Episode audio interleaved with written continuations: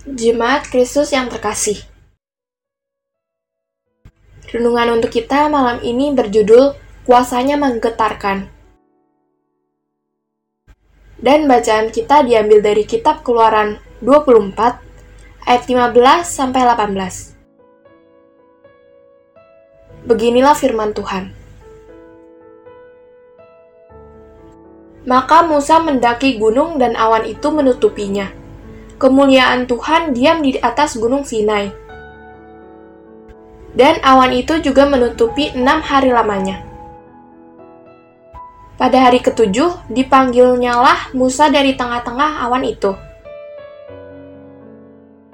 Tampaknya kemuliaan Tuhan sebagai api yang menghanguskan di puncak gunung itu pada pandangan orang Israel. Masuklah Musa ke tengah-tengah awan itu dengan mendaki gunung itu. Lalu tinggallah ia di atas gunung itu 40 hari dan 40 malam lamanya.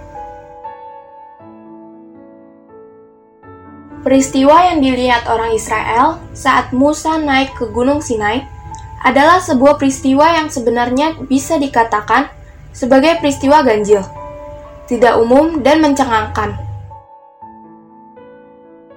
Bagaimana bisa ketika sebuah puncak gunung hangus terbakar dan Musa malah naik ke tempat itu? Kalau seandainya kita adalah orang-orang Israel yang melihat peristiwa ini secara langsung, kira-kira apa yang kita lakukan? Mungkin gemetar, takut, takjub, atau mungkin malah semakin heran dengan apa yang dilakukan Tuhan bagi manusia. Peristiwa ini sedikit banyak pasti juga akan memengaruhi bangsa Israel terhadap pandangan mereka terhadap Allah.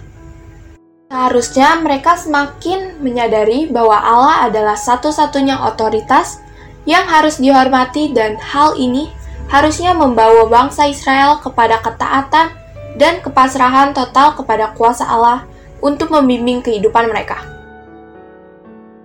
Lalu, Bagaimana dengan kita yang hidup di zaman setelah peristiwa itu? Bisa dikatakan tidak ada lagi.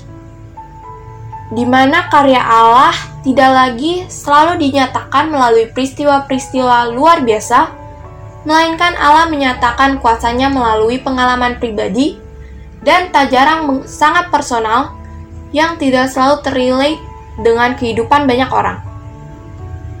Apakah kita mampu menyadari kebesaran Allah dalam hidup kita? Apakah melalui peristiwa-peristiwa yang mungkin sangat sederhana yang terjadi dalam kehidupan kita dapat membuat kita semakin yakin dengan kuasa Allah? Atau kita selalu menanti-nantikan sesuatu yang besar dan luar biasa dalam kehidupan kita, baru kita bisa menyadari kuasa Allah? Ingatlah, bahwa karya Allah tidak hanya sebatas pada hal-hal yang luar biasa. Bahkan dalam hal yang paling sederhana pun, itu adalah karya Allah bagi kita. Demikianlah renungan malam ini.